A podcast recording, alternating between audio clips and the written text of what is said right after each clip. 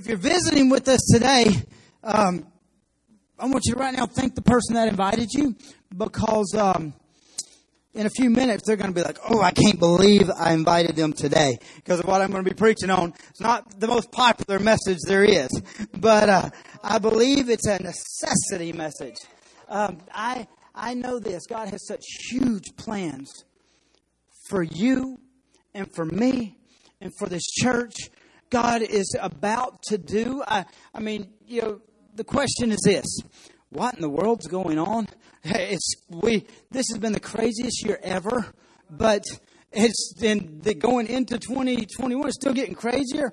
Uh, last week in Alabama, there on in Orange Beach, they had a storm come through and golf ball size hail beat up every car in town, knocking holes through. I was sitting there thinking, when in the world is? Is? Is? And then here we are you know, ready for summer and it's freezing outside. Is it ever going to get warm? Is, isn't this just the craziest stuff? You want me to tell you what's happening?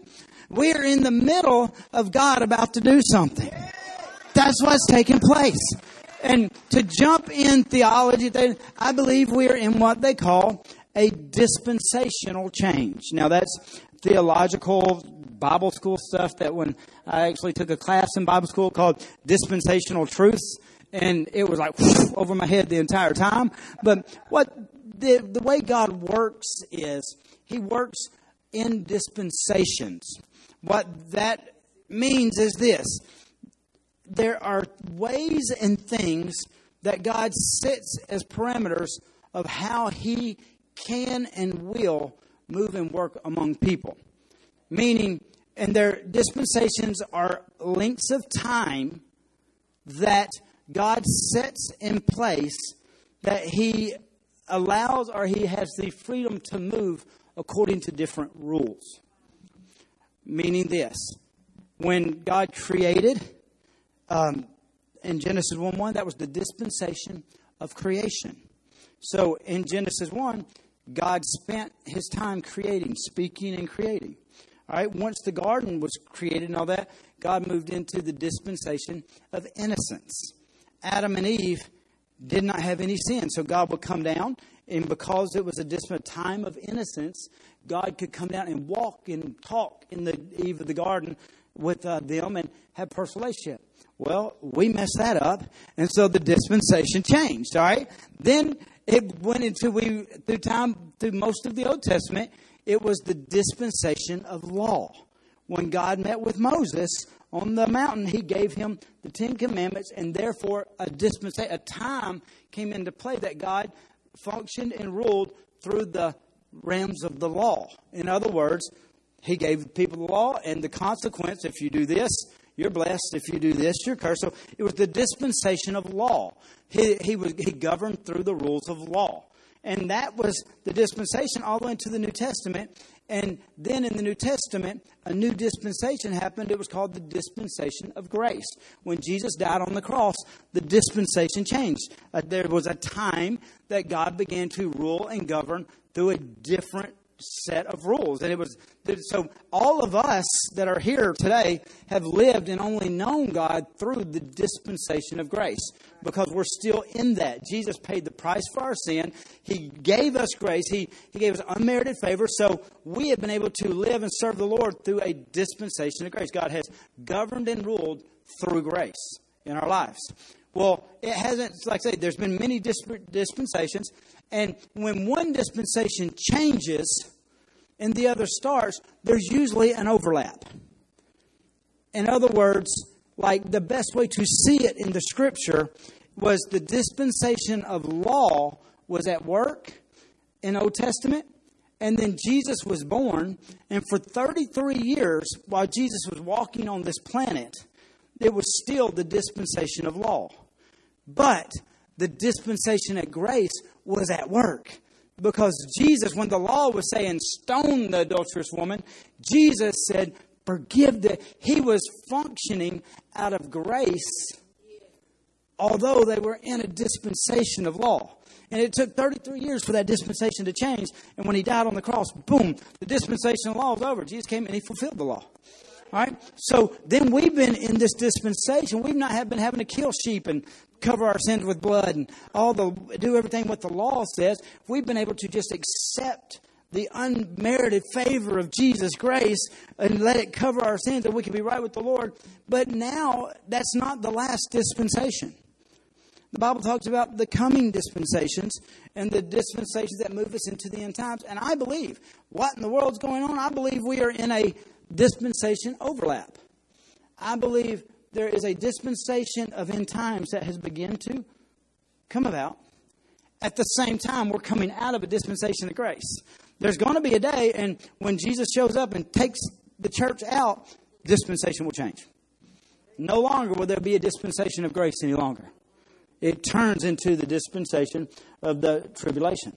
And so, why is why is everything crazy going on in the world? Because the Bible says that you know as, as time goes forward, even the earth will begin to groan and cry out, and there that's what's happening. I mean, we there there whenever in your lifetime have you had a hurricane in Arkansas, except last year?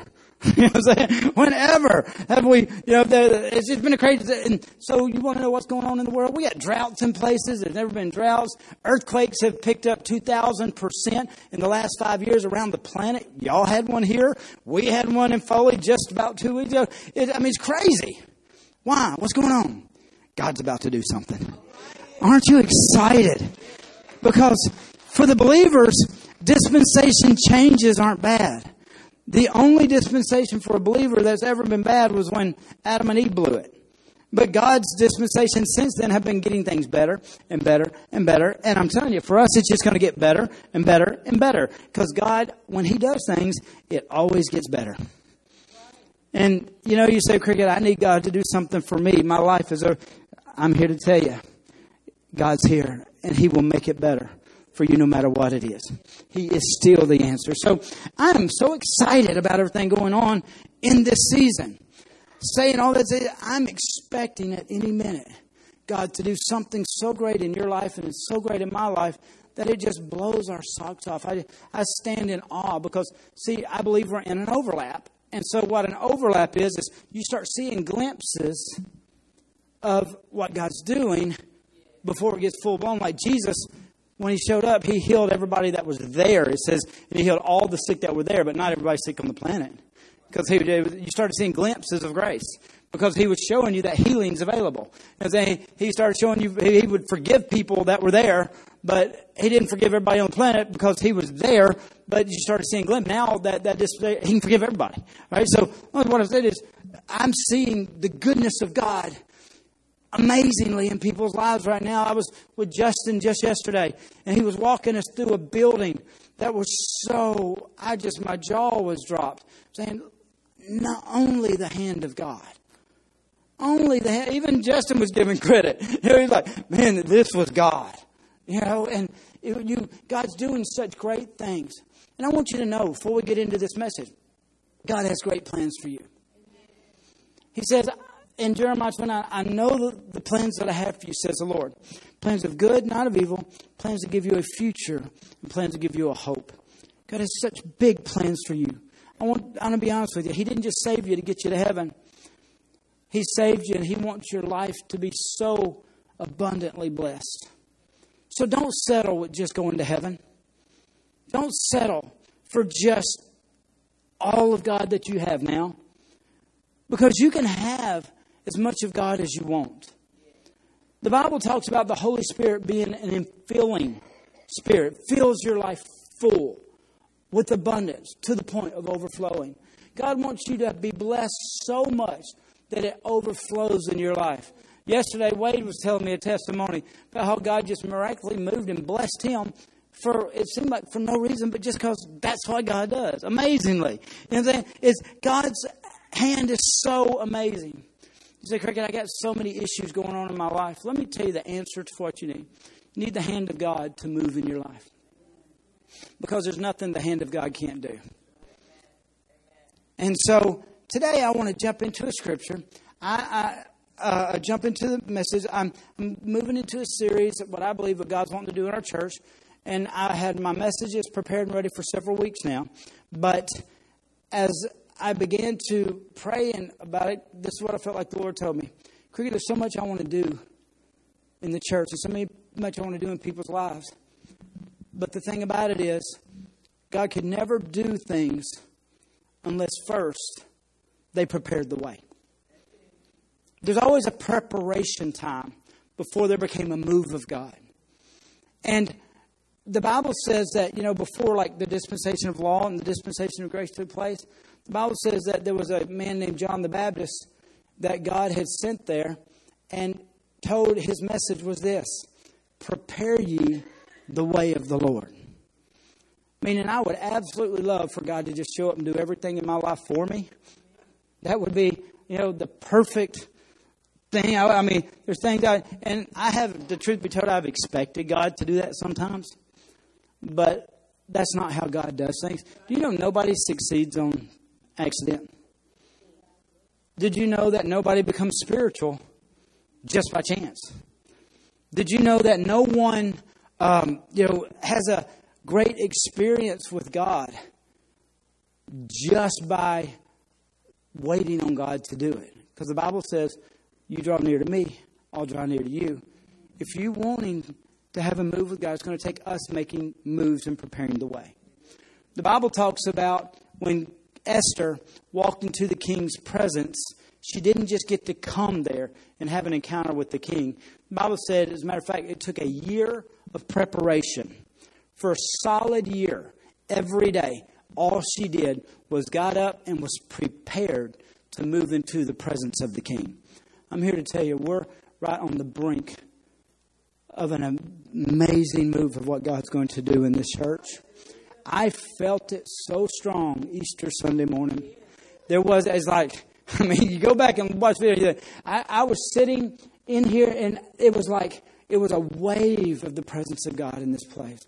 I was talking to Sister Doris afterwards, and all she was like, "Oh, the day, the day, the day." It was, it, it was, a, it was a supernatural, not normal day. If you missed Easter service, mm, I'm so sorry.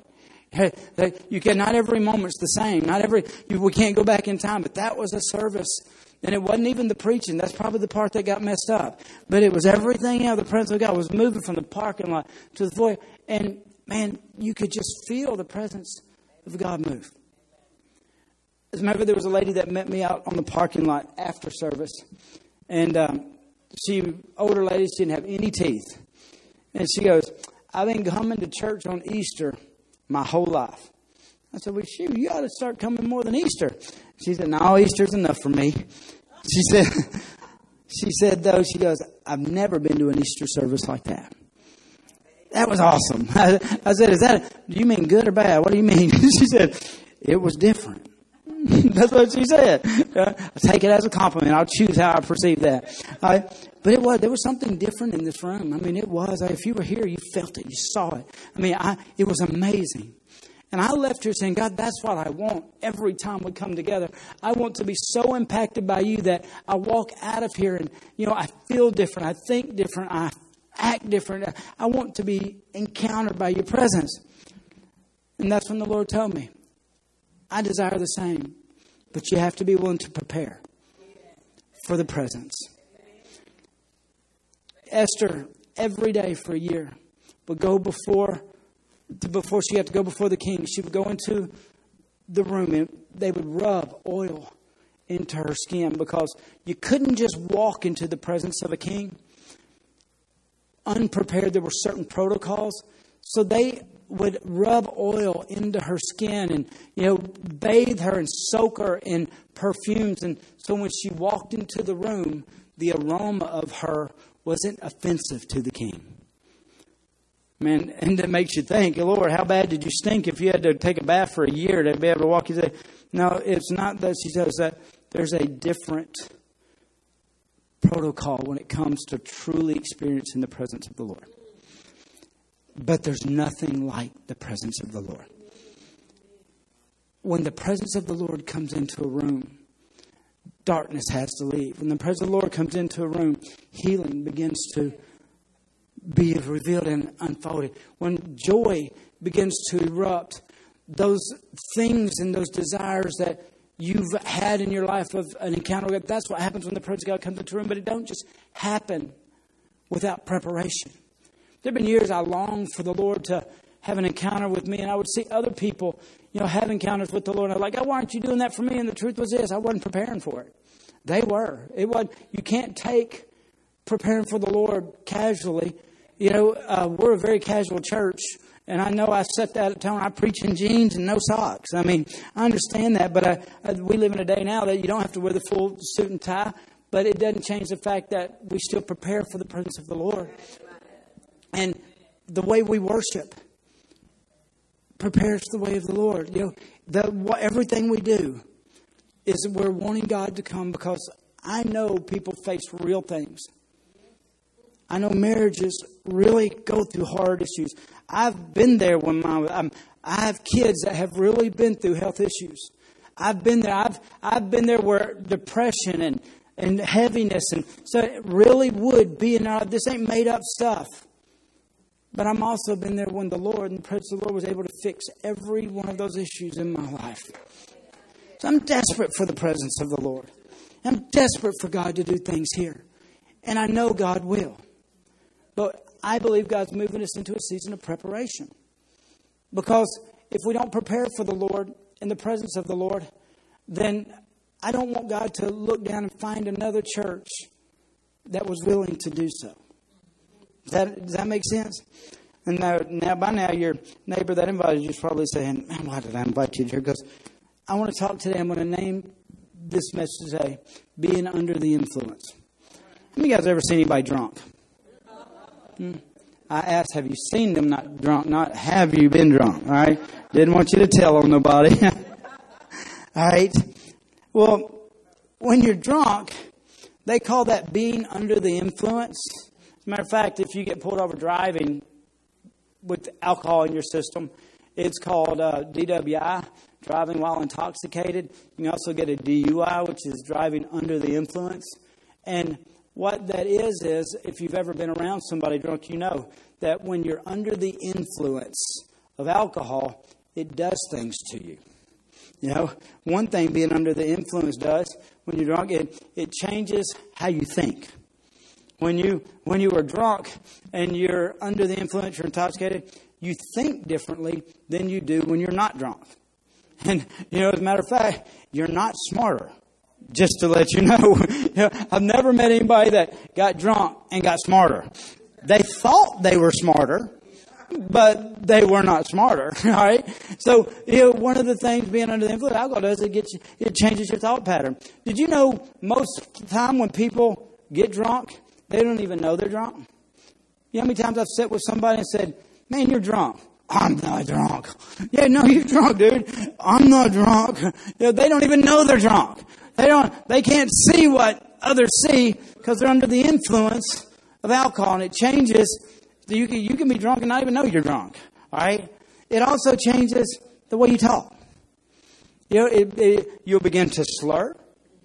You, you, you can't say things properly. You'll say the same thing over and over and over again, and you know um, changes the way the way that um, that you'll say some of the stupidest stuff you've ever said. If you're drunk under the influence of alcohol, you'll say things that you wish you wouldn't have said. And you know, being under the influence of alcohol affects your speech, and it also affects what you see as attractive. The more you drink, the higher percentage of attractive people there becomes. The more alcohol you consume, the prettier everybody gets. To the point that you can drink enough to where you even get pretty in your own mind. But the truth is this the more you drink, the uglier you get, and the prettier you think you are. Now, you ever seen anybody they call it sloppy drunk? They you know, they think they're just all. Have you ever seen anybody dancing sloppy drunk? They think they're breaking it down and they're just, they don't even know they're the entertainment. All right? They're under the influence of alcohol. You know, it, being under the influence of alcohol changes who you love. Because you can take two guys that, you know, manly men, and get them under the influence of alcohol. And they're like, I love you, man. And he's like, I love you too. And they don't even know each other. They're bad, but when they sober up, they don't even want to talk to each other again. Being under the influence of alcohol changes that. It changes, changes who you love. And who you like. Being under the influence of alcohol lowers your uh, guard. It, it, it lowers your inhibitions. You find yourself doing stuff that you would not have done. They call it liquid courage. It's actually liquid stupidity. Because for someone to get in a car and drive a car and put families at risk is the stupidest thing you could ever do, but it happens every day. And you could even ask somebody before they drink, would you dare drink and drive? Never. Till they get under the influence. And it changes their inhibitions, it changes, lowers their guard, and they'll do things they never thought they would do. You can take a good man, good husband, good father, that loves his wife and loves his children, fill him full of alcohol, and he'll do bad things. He can hit it, a wife that he adores greatly. He can hurt a child. He will be verbally abusive. And so you take a good man, get him under the influence of alcohol, and he'll do bad things. When you're under the influence of alcohol, you wake up the next day with a hangover. Being under the influence of alcohol, you, you go to bed, I mean, you go to bed thinking you're having a great time, and the next day you're sick as a dog. Being under the influence of things has a great effect on who you are, what you are, what you do. And as we're going into this next season, into the next move of what God's doing, I believe it's, we need to be very aware of what it is influencing us. Because the Bible says that we can be used by God, but it also says that we can be used by the devil. And it's a sad day that we live in because now they say 66% of Christians do not believe that there's a devil and demons. C.S. Lewis says it like this He said, There's two people that the devil loves. He loves the skeptic that you know doesn't believe there's demons, and he loves the fanatic that believes there's demons behind every bush. All right, and he loves those people because he can get get be able to function and do whatever he wants around those. But I'm here to say there's a balance. There's a real God. Bible says Jesus came to give life, life more abundant. We serve a living God. But he also said this. It says though that there is a the thief only comes but to steal, kill, and destroy. There is a devil. And I want to read Revelation 12 right here to you. Because if you're here today and you say, I believe in God, I don't know about that devil thing. I hope that God would open up something to you today. Now, I hate preaching on devils and demons because I hate giving the devil any more attention than he needs. But at the same point, I want to read, well, let me read 1 Peter 5 to you first, okay? 1 Peter 5, verse 6 says this Therefore, be humble yourselves under the hand of God, under the mighty hand of God. I tell you, I'm so, I love the hand of God.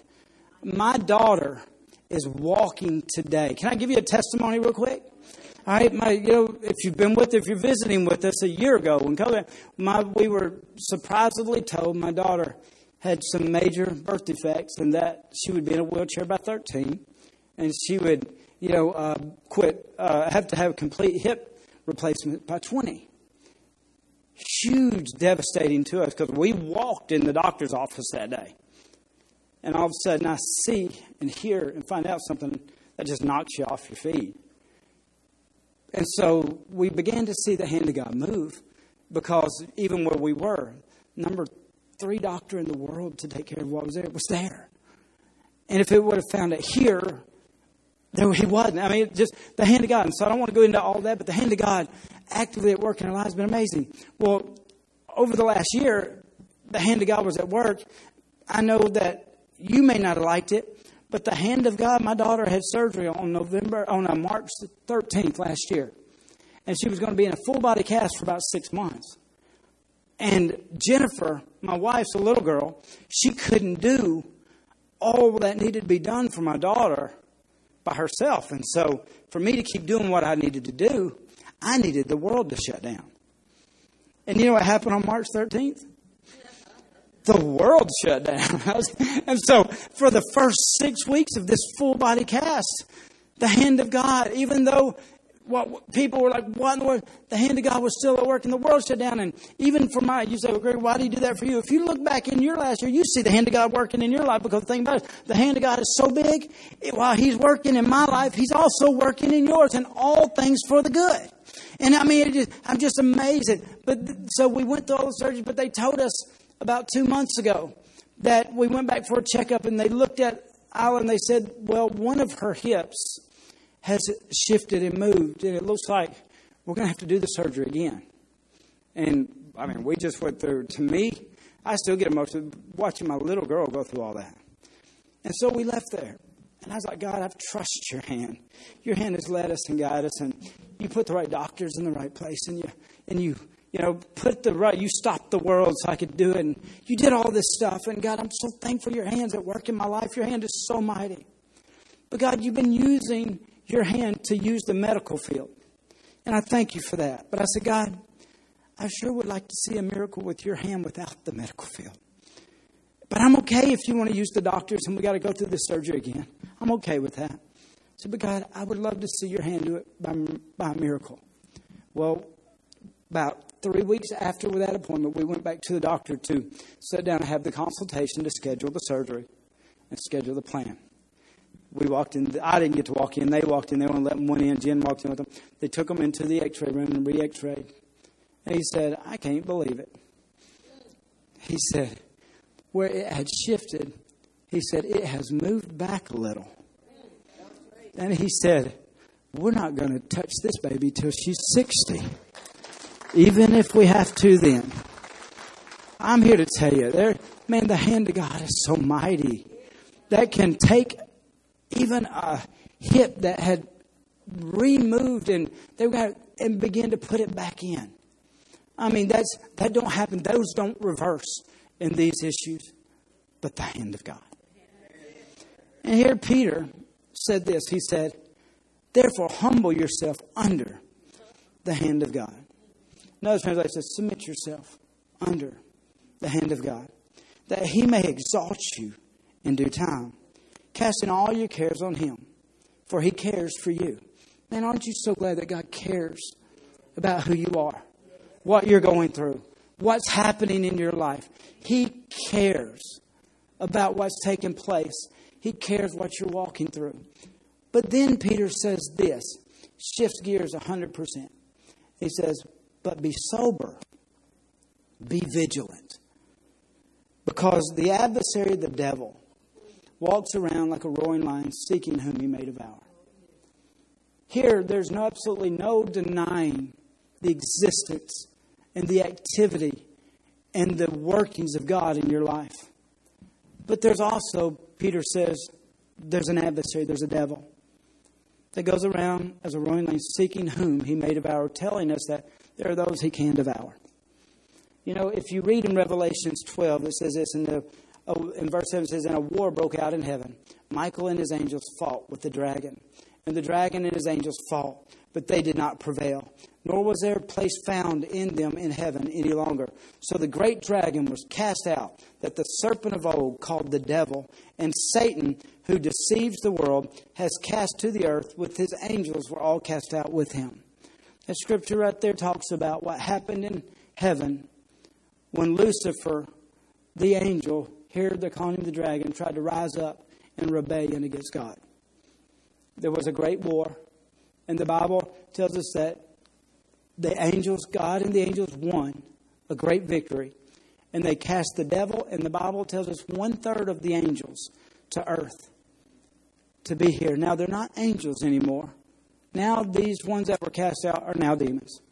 And the truth is this there is a devil on the earth, and there is a demon on the earth. Now, you need to understand these aren't gods. See, God is omnipresent, the devil is not. So, the truth be told, you know, most of the things that's been going on in your life we give the devil credit for. The devil can only be in one place at one time. So, demons have probably been involved in and around your life. And the truth is, the enemy desires to take you out as much as God desires for you to fulfill the destiny He put you here for. As a matter of fact, Jesus looked at Peter and told Peter this. He said, Simon, Simon, because that was Peter's name before. He said, The devil has asked that you may be shifted as wheat. One translation says, The devil desires to shift your life around and separate and break things apart. That's what the devil does. He was after Peter, and I love Peter in the Bible because Peter was one of the ones that was chosen by Jesus to do great things for God. And the Bible tells us Peter was and did great things for God. Peter walked on water. That's pretty cool. You know, Peter was the one that at the day of Pentecost stepped out and preached, and 2,000 people gave their heart to the Lord. Mighty, mighty man of God. But I love how Peter is talked about in Jesus. When the Bible paints the picture of somebody, he paints them wrinkles, warts, and all because he knows we all have wrinkles, warts, and everything wrong with us too. So when I read about Peter, I get hope because Peter, which, you know, the Catholic Church even calls him the first pope. Uh, there's not hardly a Christian organization that doesn't realize how powerful Peter was. Jesus said, Peter, you're the one that I'm going to use to build the church. Upon this rock, I'm going to build my church. This man undoubtedly was mightily used by God, but also in the life of Peter, he was greatly affected by demonic spirits. And so today I want to talk about being under the influence. Now, the question is this, and this is a theological question can Christians be possessed by demons? Because when you read in the Bible, you know, a huge part of Jesus' ministry was dealing with devils and demons. You know, he was actually in the wilderness, it was the, the devil that showed up and tried to trip him up and tempted him three times. But the Bible says when he was, one day there was a young boy that came running up to him that was demon possessed. And Jesus talked to that demon inside of him and says, You know, what is your name? He says, We are legion, for we are many. And the Bible says that Jesus cast out 2,000 spirits out of him. All right? If, if you don't want to believe in the demons and you don't want to believe in the devil, you're going to have to take out about half of who Jesus was. Because, see, the Bible says he came here to seek and save the lost. But while he was here, he also stole or took the keys of death, hell, and the grave from the devil. And he defeated the devil. And he devil now is a defeated foe. Thing about it is the devil is still at work here trying. Trying. It says seeking whom he may. May means permission. Trying to stop what God is doing in your life. And what God is doing in my life. And what God is doing in our church the devil's main mission is to steal, kill, and destroy. And the devil is at work in your life with demonic spirits and demonic presences. And you say, well, can a Christian be possessed? I don't believe a Christian can have a demon on the inside of him, but I do believe a Christian can be oppressed, which means that he can be affected or influenced by demonic presences. I believe that the Holy Ghost and demonic presences can't be roommates because the Bible says, "What what fellowship does light have with darkness? What uh, what uh, relationship does God have with Baal? None." So, if I have Jesus on the inside of me, I don't got to worry about there being a demon in here. Now, he the, the God, Holy Spirit would when I accepted Jesus, he evicted everybody. Doesn't change the fact the Bible says that, you know, when you cast the demon out and he goes away, it says, and you clean the house and keep that. But if he comes back and the house is empty, says he'll come back in. And that be true. You know, the Holy Spirit got kicked out when you accepted Jesus. I mean, the, any demonic presence, demonic, but the demonic influence didn't leave your life. Because the devil gets up every day trying to influence and stop and steal, kill, and destroy things going on in your life. And we're going to look at this just for a few minutes today through the life of Peter. Because I know that the Holy Spirit's about to do huge things in your life and for you. We're moving into a time where God's hand is going to be seen at a level I believe that the world has never seen it before. The Bible says, In the last days, I'll pour my spirit out on all flesh. But you know, you can't fill something up if it's already full. And so, going into this next year, I want to talk about us removing and emptying any influences out of our life that would hinder or stop God's will and purpose for you, for me, and even for our church. If you look in the book of Matthew, this is what the Bible says. The Bible says, and I'm sorry, I got to turn. I'll tell you the exact. I'm sorry, it's book of Matthew, chapter 16.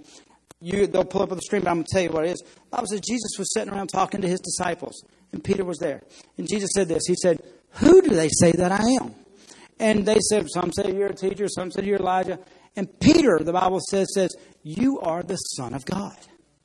And Jesus was shocked at this. And this is what he said. He said, Flesh and blood did not reveal this to you. Said, but only God could have revealed this to you. So this tells me something very big here about Peter's life. This tells me that Peter had a, the ability and knew how to have God talk to him. He had a relationship with God that God would reveal truth and reveal. And at this moment, I see Peter was saved. Because at that moment, he didn't believe this was a Messiah, uh, this was a teacher, prophet. At this moment, he knew Jesus was the Son of God. All right, so here in Matthew 16, we see that. In the same chapter, on the same day, in the same conversation, Jesus began to talk about what God was going to do and how God was going to do it. He began to tell how he was going to have to go and he was going to have to die. He began to say all that was going to happen. And all of a sudden, Peter said, Oh no, we will never let this happen. And Jesus turned to Peter and said, Get thee behind me, Satan. So here we have him in the same day, same conversation, proof evidence that Peter heard from God and was being used by God, but also, in the turn of a dime, Peter began to be used and influenced by the devil. Because what Peter said didn't sound bad. No, I, I, I would never let that happen. That doesn't sound bad, does it? That sounds actually pretty cool. You know, he, he loved Jesus so much, he'll defend him. He'll. But the thing about it was, see, Jesus knew it was a demonic spirit because it was speaking against and trying to stop God's plan for Jesus and for us. That is the tactic of the enemy to stop God's plan that God has for you, God's plan for your family, God's plan. The devil is always trying to influence you or others to try to stop what God wants to do for you in your life. And he finds ways I don't believe Peter was influenced, I mean, uh, possessed by the demon right here. It didn't say the demon was influenced, but she turned and rebuked Satan. I believe he was under the influence. The word possession in the Bible is used, there's two words possession used there. There's possession as in ownership in the Bible. I don't believe Peter was owned by the devil. He believed Jesus was the Son of God. But there's also the word possession in the Bible that means under control of. And so I know this that you can be saved, but you can also be under control of something else. That's why here Peter knew it very well. That's why when he wrote in Peter 5, he said this Be sober, be vigilant. Sober be, don't be under the influence of anything because the devil goes around like a roaring lion seeking whom he may devour. He said, so put yourself under, humble yourself, it says, under, one translation, submit yourself under the mighty hand of God. Meaning this, if I don't make sure that I'm not under the influence of something, if I'm not making sure I'm sober, and if I'm not vigilant, making sure and doing it on purpose, not casually just walking through things and doing them the way I want to, then I can be under the influence of a spirit that is not the Holy Spirit. And so here, Peter knew that. That's why I believe he wrote it in First Peter. He says, "Hey, you guys, we got to be careful. You got to be sober. Don't be under the influence. Be very vigilant. Keep aware. Make sure you're watching to make sure this don't happen. Because if you do, the devil goes around like a roaring lion, seeking whom he may devour. The devil will stop what God's plans are in your life. And it's up to me whether or not I choose to let that happen. Because the devil's defeated; he has no power. But if I don't choose to make sure I stay submitted under God's way of doing things, which is His hand, then I can find myself being used by the devil to stop the will of God in other things. And so I want to make aware today to you how the devil does it. If you go to Genesis chapter 1, where I'm chapter 3, where we find the first instance of Satan in the Bible messing up God's plan for people's lives. Do You understand that's what he did with Adam and Eve? Uh, he created, God created Adam and Eve, put them in the garden, wanted their life to be perfect and awesome.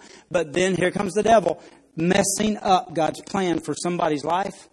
We pick it up in chapter 3 and it says this, And now the serpent was more cunning than any other beast of the field. All right? The devil reveals his strategies right here. God's plan was for Adam and Eve to have a great, good life. So, of course, the devil's going to step in. And the Bible says that when he got ready to do this, he went and found somebody that he could use or something that he could use to do it through. And he goes into detail letting us know why he chose the serpent. It says, For he was more cunning than any other beast in the field. The devil's been watching you and watching me our whole lives, and he knows everything about us. He knows your good days, your bad days. He's not omnipresent. And I say the devil, demonic spirits have been watching and they study. I and they and they've been watching to find out what your tendencies and your traits are. The devil's been watching me find out what my tendencies and my traits are. See, and he went after this demonic. He went after this snake because there was a cunning trait in him. Now, we know the story how that when after the snake had Adam and Eve fall, God came and took his legs away. Says, now you'll crawl around on your belly. Back in the garden, they walked. Snakes walked. But it didn't talk it didn't tell us he changed his color. So what was it about the snake that made him cunning? Well, what is it about snakes that make them cunning and dangerous? They're camouflage. You know, if, if snakes were bright orange, they wouldn't be hard to keep from getting bit. But they're the best camouflaged animals basically on the planet. You can walk right up on a snake and never see it. They are very they were created cunningly and they have a trait of cunning because they can blend into anything they can hide they, they can sneak up on their prey that was a trait and they got that trait because of the environment they were in you can go all over the country, all over the world, and find snakes in their natural habitat, and they they uh, adapt their their skin and colors match. Like say, you can take a you go to um, Africa and they got different colored snakes, or you come here, Alabama's got a pine snake that looks just like pine straw, and you know you, they they adapt to their environment of where they've been through and what they're at, and so this is what the strategy of the enemy tells me. Me and you have traits in our life that we have picked up and learned to do learned to deal with. The snake is camouflaged because it's a protector for him. All of us have been through hard and tough situations in our life because we were born into a fallen world. And the circumstances and the situations that you have grown up in give us each different traits that we've learned to defend ourselves with. Mine growing up was anger. Anger was a defense mechanism that I had. I was a little guy, I had little man syndrome, and I had a big mouth. But I learned this if I could get mad enough, I could back down some big boys.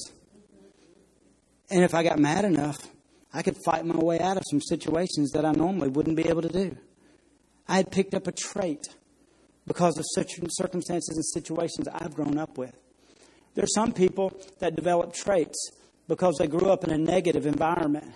And so their mind begins to work negatively about everything. There's some people that, you know, grew up in with a, they grew up with a, a, a, tendency to lean toward drama because you know that was they they were neglected growing up. And so they they the more drama they could create the more attention they'd get. And so you've been all of us have been going through life creating and trying to just survive and get through but the truth is we've all picked up traits and the traits that you and I have picked up the devil knows them there's some that grew up with bad authorities that didn't want the best for them or put them in bad or unsafe situations. So they developed a trait that would question authority or even stand against authority. And it was traits they got because of environments they were in. And the devil knows these. He knows our traits. And he chose the serpent because it says he was the most cunning of all the creatures in the field. He didn't pick up on the dumb elephant that would have just walked in and be like, huh, huh. Because he didn't have that cunning trait. And so the devil knows your traits and he knows my traits. And the thing about it is, one chapter before, the Bible says this snake was not bad. The Bible says this was good. The Bible says that on the day of creation, on the day, on the six days, everything that God created was good. And He created this snake on the sixth day. So this was not a bad snake. And be like with me in anger. I did not, the devil did not give me anger. As a matter of fact, the Bible said this. The Bible says, be angry. So that means God gave it, and then He gave me permission. But then He says, and sin not. Meaning that that's a trait that He gave me but I can let the enemy use it. And so the snake was cunning because it was how God created him and the environment he was in, and he used his five, and it was good. But anything in our lives that we allow the enemy to have control over becomes bad. And it will cost you, and it will curse you. And so the Bible says this it says this it says that he was more cunning than the other. So the, the, the devil used the snake, and it said that the devil said to Eve. Now, this pauses me just for a minute because up to this point, there were only three speaking spirits in the garden there was Adam, there was Eve, and there was God. And I got to be honest with you, when I read that, I was like, whoa, whoa, check that out. Her reaction was weird to me here. Because when the serpent said, I would have thought the reaction would have been, whoa, because when I see a snake, I don't know about you, but when I see a snake, I'm already like, whoa, all right? But if I see a talking snake, the game's going to change. All right? I'm going to have my phone out, but check this out. There's a talking snake. But here in the story, says, and the angel said to Eve, and the Bible says, and she said back. So there was no surprise reaction out of her for there being a talking snake. That's weird because up to this point there's only been three speaking spirits. So what this tells me is this. That trait had been at work and the enemy had been using that trait for a long time because it couldn't have just happened all at once. That snake, that devil had to start way back when, when maybe she was just walking by a bush and there was a sound that said, And she thought, boy, that was a weird sound in the wind and walking by. And that voice of that snake began to craftily work to where she got so used to it that the conversation was not unnormal to her, but it had become a part of her daily life. So the snake probably, you know, got to a point one day when he said, "Man, you sure are having a good hair day." She said, "Well, thank you." You know, and it didn't just go right to where it was, but it came to the point where the snake was so comfortable talking to her that he started talking about God. And she didn't question the snake, she began to question God. This is how demonic spirits work. I don't believe they're in Christians. but they are oppressing and trying to constantly get us under their influence. And they know us so well. They know every trait, every wound, every hurt, every disappointment, every protection, every defense mechanism that I have, or every thing that I've used to try to survive and get through the environments that I've come through. And so he waits. When he can take a trait that I have formed from what I've been through and try to use it to stop the will of God in my life and in my family's life and in our church. It's a dangerous thing that not only does God have a plan and want to use us, but the devil does too. He don't want to just stop you. He wants to use you. He wants to use you to not just keep the will of God from coming about in your life, but He wants to use you to stop what God can. You say, well, cricket, that can't be so. Yes, it can.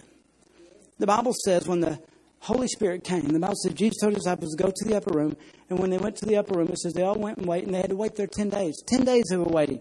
Why? Why did they have to wait 10 days? Why didn't He just come? Because it says when they were. So it also can be interpreted until they got. Says when they were, or until they were able to get in one accord, the Holy Spirit did not come. But when they did, the Holy Spirit came in. So that means everybody in that room had to come to the place where whatever the enemy was trying to use them to stop, and maybe even the first day, it was Peter that was getting used by the Holy by the devil to not let it come about, but he got his lined up, but then John and but the devil wants to use people too. We can see it in Peter's life. Bible says, Jesus said, the devil's asked permission. He, he desires to shift you as weed. The devil desires to use us and do it. And the way he does it is through demonic influence. And we, you know how demonic influence comes because he knows us well and he begins to speak to us. I've learned this. People that learn to hear God speak also have the ability to hear the devil speak as well. And when you allow the devil to speak to you and you don't stop it, eventually it becomes normal to you. The devil's been speaking to us all through our traits, too. Trying to stop it, like he's been telling you, you're worth nothing, you're good for nothing. Those are all devil thoughts. See, the way the devil speaks to us are through our thoughts. Number one, he comes to you. If he can get you to start thinking his thoughts, he can begin to influence you and take you under his influence. That's why the Bible says faith comes by hearing and hearing by the word of God. If you will listen to God, it brings you under the influence of the Holy Spirit. Or if you listen to the devil, brings you to under or the demonic spirits, brings you under the influence of demonic spirits. You're being used by one. And you can be a good thing. The snake was a good thing and still be used by a demonic because whatever you're under the influence of, so the Bible says, don't be drunk with wine, but be you filled with the Holy Spirit. Don't be under the influence of something else, but be full of the Holy Spirit and give Him submission and control. But we can be under the influence of a demonic presence. And if we want God to do something in our lives, we have to be sober, be vigilant. We have to make the decision that I am not going to allow the Holy. The Bible, and you say, well, how do I do that? The Bible says, take. It first starts with the thoughts. First, the Bible says, take every thought captive. They say this you can't keep a bird from flying over your head, but you can keep him from building a nest. The truth is this every day the enemy's throwing thoughts at me. The most precious, loving, beautiful woman on this planet is my wife. You may think that about yours. I think that about mine. But every day the enemy will tell me something wrong with her the devil will say, you know, she's rude or, you know, she don't care about you, you know, she, and the devil will constantly tell me things about her. And if I don't take those thoughts captive, you know what will happen? I will start feeling the way those thoughts sound. See, the devil first comes and influences your thoughts. Can't do anything about him doing that, but what you have to do, the Bible says, is you have to renew your mind by the washing of the Word. So you have to constantly be getting scriptures and reading the Bible and putting them in. So that when the enemy comes and puts a thought in there, it, it, it you know, it, it, it, it doesn't match at all. It's be like apples and oranges. You know what I'm saying? It's you. Oh, this is what the Word of God says, but this is what I. This has got to go. I got to take it th- captive, and I got to be sober and vigilant about it, and think. I got to think about how I'm thinking. Don't, and I will start feeling a certain way about certain things. I can feel. I mean, I, there, it's amazing. You say, well, you know, you know, in every marriage, wives are wrong. But I can be the devil will even try to make me think bad thoughts about my kids, and they're little. You know, I, I'll be walking around thinking, man, that Alexis is, man, she's just so stubborn. Or something. That's not God telling me that. The Bible says that she's an arrow in my quiver, a blessing of the Lord. And He's given her to me so that I can be an influence in her life. But if I allow a demonic spirit to put a thought and I and I let that thought stay there and I take and I coddle that thought because that thought makes me feel like I want to feel when Jennifer maybe says something out of turn or rude, it may feel good for me to get upset and angry that. Man, she, how dare her? And I coddle that thing. There was a story about a, dog, a doctor that went to uh, Mexico, and as he was coming back, he saw a dog on the side of the road, and it was starving. It was skinny. It was nasty, dirty. Been out in the wood, living on its own. And so he got out and he got the dog up in the car. He's like, you know what? That's so sad. This poor dog, you know, been left out there stray alone. So he took him home and tried to feed him and tried to nurse him and tried to get him healthy. But no matter what he tried to do, he couldn't get the dog healthy. It was still straggly and scrawny and ugly and looked sickly. So he took it to the vet and touched it. What do I need to do? Man, I found this puppy and I've tried everything. I can't get him. He said, the vet says, you'll never get him to be a healthy puppy. And he said, Why? He said, Because he's a rat. It's a Mexican rat. You gotta, and the truth about it is this. We can think whatever we want to about the way we feel, but if it doesn't, if we aren't feeling what the Word of God says, we're not raising a puppy, we're raising a rat.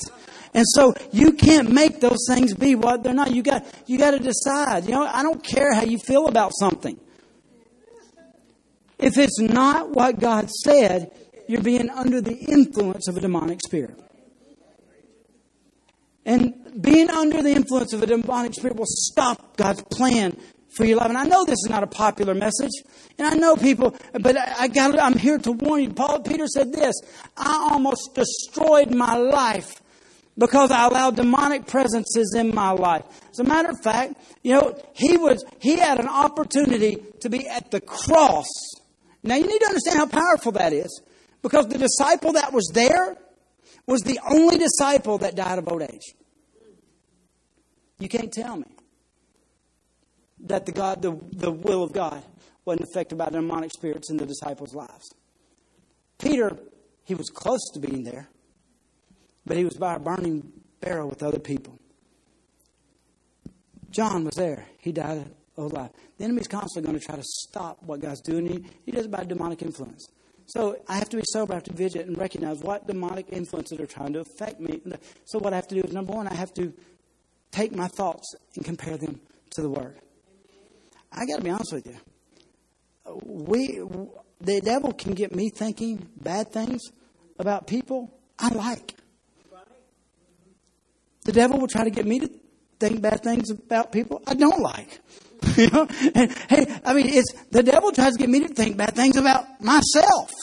You know, and I, the truth is, we love ourselves more than we love anybody.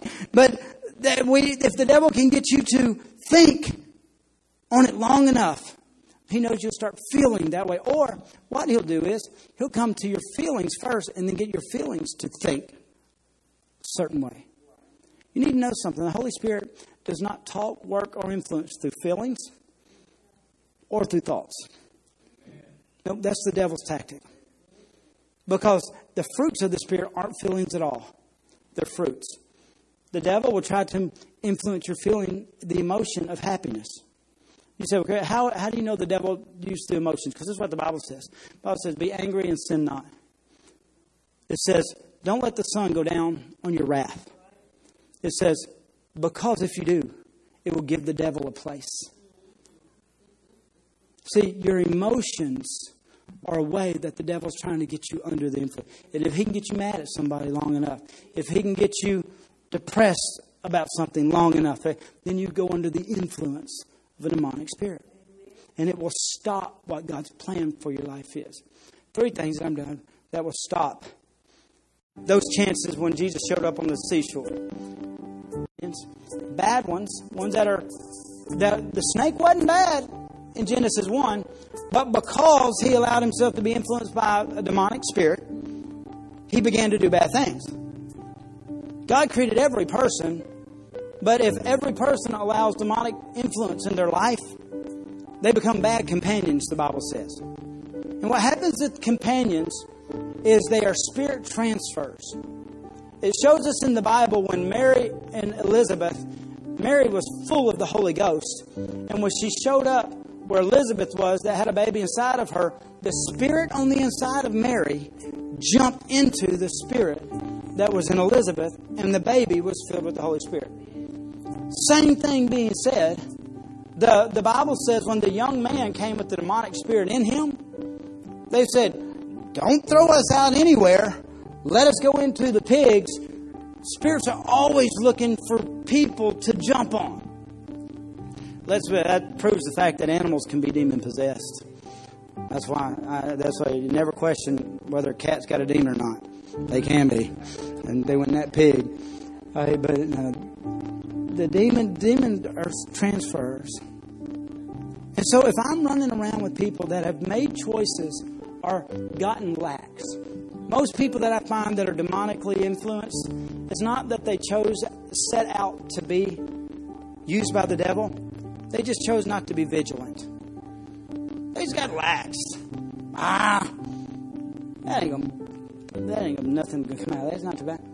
And what happens is, what they allow in them, if I allow so this is true to be said. If you find somebody that every friend they have is a troublemaker, they're a troublemaker too. It's a transfer of spirits. If you find somebody that is, um, you know, always, always gossiping, and I mean, if you find somebody that all their friends are gossips, guess what? If you find somebody always coming to you bringing you gossip, guess what? Because the old saying is if a dog takes a bone or carries a bone, he'll take a bone. It um, my, so my friends, when Peter was running around with people that weren't Christ followers, he was influenced demonically into causing the greatest effect in his life. Regret that still people to this day preach negatively about probably one of the men that was used more greatly than God by God than any other man in the New Testament. The thing about it is, good people can be under the influence of bad things. I have a choice. You know, when I think thoughts about people or I think thoughts about others and I don't think about the thought that I'm having, then I can open up a door for a demonic spirit to happen. The telltale sign, though, of me being under the influence of a demonic spirit is I'm not under submission to anybody.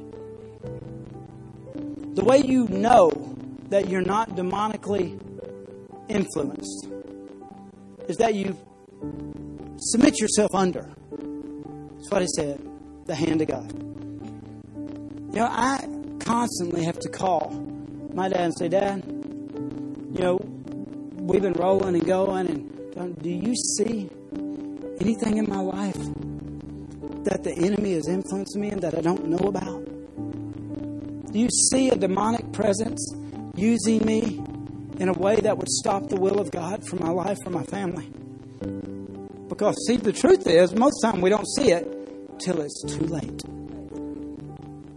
And then what happens is it opens up a whole new door for the demonic spirit of shame to come in. And shame is the one that makes you pull back and sit down and do nothing. Because now the demonic spirit is influencing you that you've blown it again. I'm ready for a move of God. And I know I ran a bunch of people out of here today. As I've been preaching, people have constantly been walking out. I also know this that the presence of God is not the only spirit in this room. There are demonic spirits in this room. And there are people that came in here today influenced and under the influence of demonic powers. That's why their marriage is not working. That's why their joy is not full. That's why they can't walk and talk in love and kindness. See, the fruit, there you want to know the best way to know if you're influenced by the Holy Spirit or if you're influenced by demonic presence? Ask your spouse or your best friend, do you see the fruits of the Spirit in my life?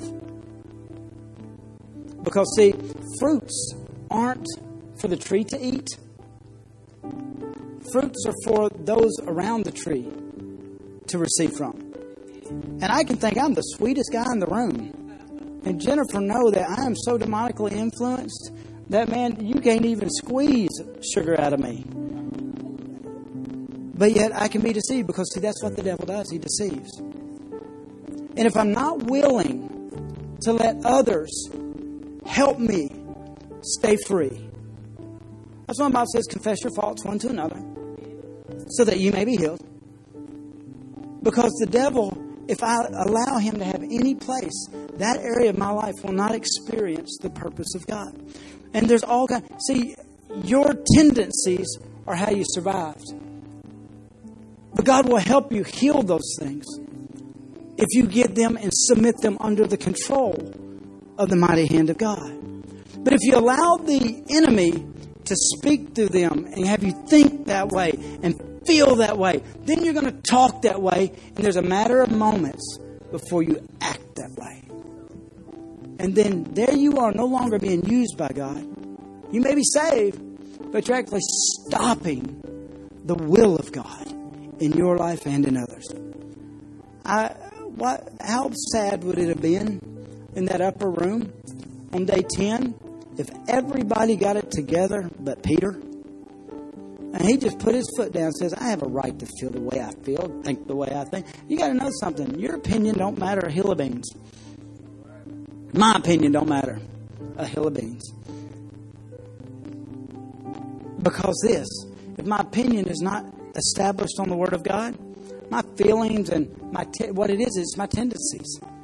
What I've used to survive, my opinion can stop the will of God in my life the way I feel. It's amazing how people have told me, I just don't feel that way. That's okay. You don't have to. But you're going to miss on what God has for you. Because that devil you're hearing and listening to don't have anything good for your future. But God has nothing good for it. So if you'll come out of that from under the influence. You say, well, Cricket, how do I do it? You know, one thing that a, the devil cannot keep from happening, the Bible says the devil cannot keep somebody from worshiping the Lord. Can't do it. He may can keep you from feeling good. He may can keep you from you know, talking good. He may can keep you from, you know, but he can't stop a person from worshiping. The reason why we know that, there were 2,000 demons in Legion. And you know they were doing everything within their power to keep them from running to the feet of Jesus. Because they knew what would happen when they got there. But they couldn't stop him from getting there and beginning to worship. And the Bible says when he began to worship, Jesus set him free. So what do I do? First, you you know, you this is the truth. You'll never find anybody not delivered from the influence of a demonic spirit that doesn't want to be. If you like petting that rat, you get to keep the rat. But if you want to be free, all you have to do is Find yourself a way to get to the feet of Jesus. And you just begin to worship Him. And you give that place of your life that the demon has had control over, influence in, and you begin to think the thoughts that Jesus thinks about that. What does that mean? Like uh, if it's your marriage and you're demonically influenced in your marriage, I want you to know something. Your marriage is not going to get better until you get the demonic influence out of your life in the area of your marriage. If you think your husband's a loser, that's not from God. You're going to keep married to a loser.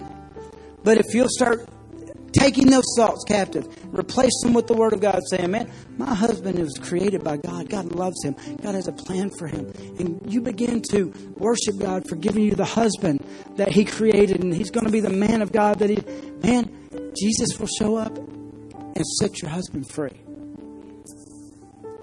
If you're sick of being demonically influenced, the key and answer is move to a place of worship. Worship is a sign of surrender. Worship is a sign of submission. You can't worship something that you don't submit yourself under. You can't worship something that you haven't humbled yourself to. Because you can't worship laterally.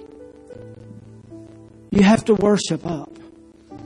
And so the secret to being free from demonic influence is not act on how you feel, not demand your way. Now, you move yourself to a place where you say, God, I worship you. And if you want to allow it to stay this way, I'm going to worship you anyway.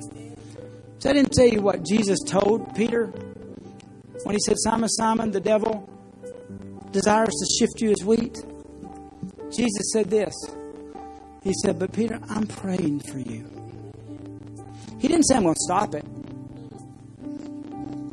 He didn't say stop it. What, so this brings up the why does God allow bad things to happen to good people?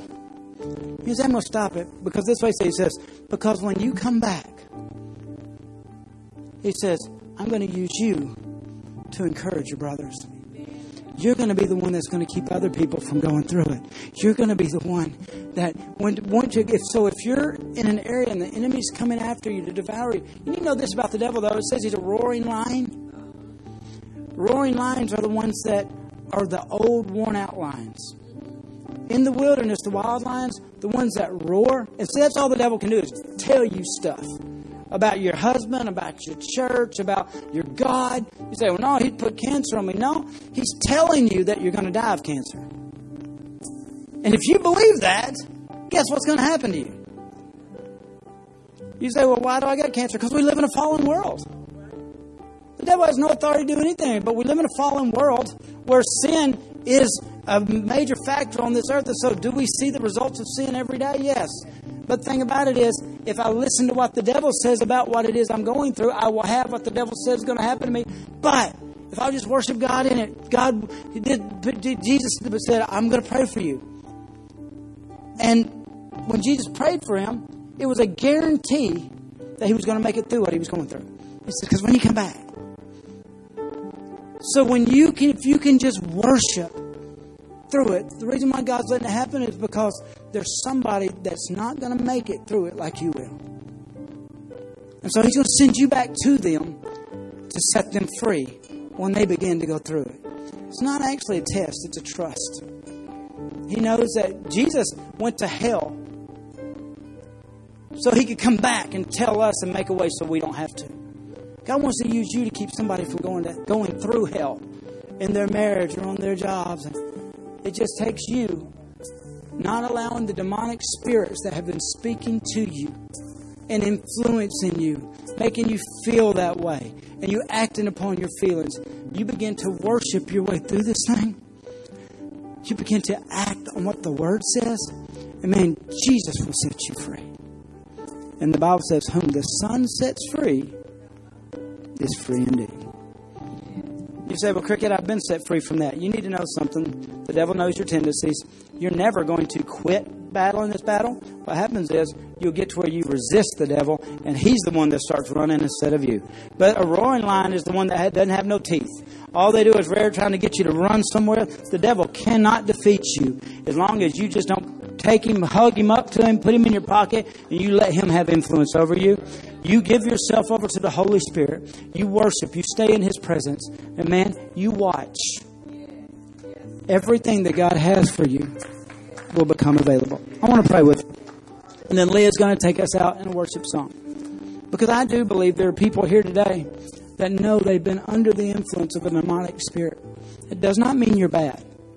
It does not mean you're bad. What that means is this that the devil's been trying to stop the will of God in your life. And then the devil wants to use you to stop the will of God in your family and in your church. But it's up to you because you you're the only one that can choose to put yourself under the hand of God. You're the only one that can choose to worship. Me and Wade were having a talk last night about a demonic attack he had been under a couple weeks ago. That he's like, man, I couldn't do anything. I said, and the key is the only thing the devil can't stop you from doing is worshiping God. When you can't keep your mouth shut, start worshiping. When you can't feel better, worship. When you can't, when you make the choice to start worshiping, the, the, the legion, the demonic boy, couldn't get in, couldn't, he was cutting himself and hurting and living in tombs. And, but he, the devil couldn't keep him from worshiping. The minute he worshiped, he was set free. I believe there are people in here that you're sick and tired of waking up with hangovers. Sick and tired of waking up feeling with regret and hurt. Sick and tired of waking up with headaches from being under the influence of a demonic spirit. And I believe today, the Bible says, resist the devil and he will flee. I believe you run to the feet of Jesus and you worship with all that you are. Freedom is going to come in your life. Right now, in the name of Jesus, I bind every demon, every devil, every principality, every ruler of wickedness, every spiritual place, spiritual wickedness in high places. I bind you off of the children of God. I declare right now, Satan, your word says, the God's word says that what I bind on earth will be bound. I bind you, Satan, off of every marriage, off of every body, off of every heart, off of every mind, off of every spirit in this room. And we declare that we are children of the Lord. And Holy Spirit, we ask you to fill our lives from the top of our head to the soles of our toes. And right now, we make the decision to put ourselves under the mighty hand of God. Lord, I submit to you. God, I don't want my feelings to control my actions or my thoughts. I want your word and your way to be the ruling factor in my life. And so, Lord, I repent from any area that I've allowed the enemy to influence me. I repent from anything that I've allowed the enemy to use me to stop that you've desired to do. And today I make the conscious choice to submit myself under your hand. As I worship you, I thank you, Lord, for setting me free. In Jesus' name.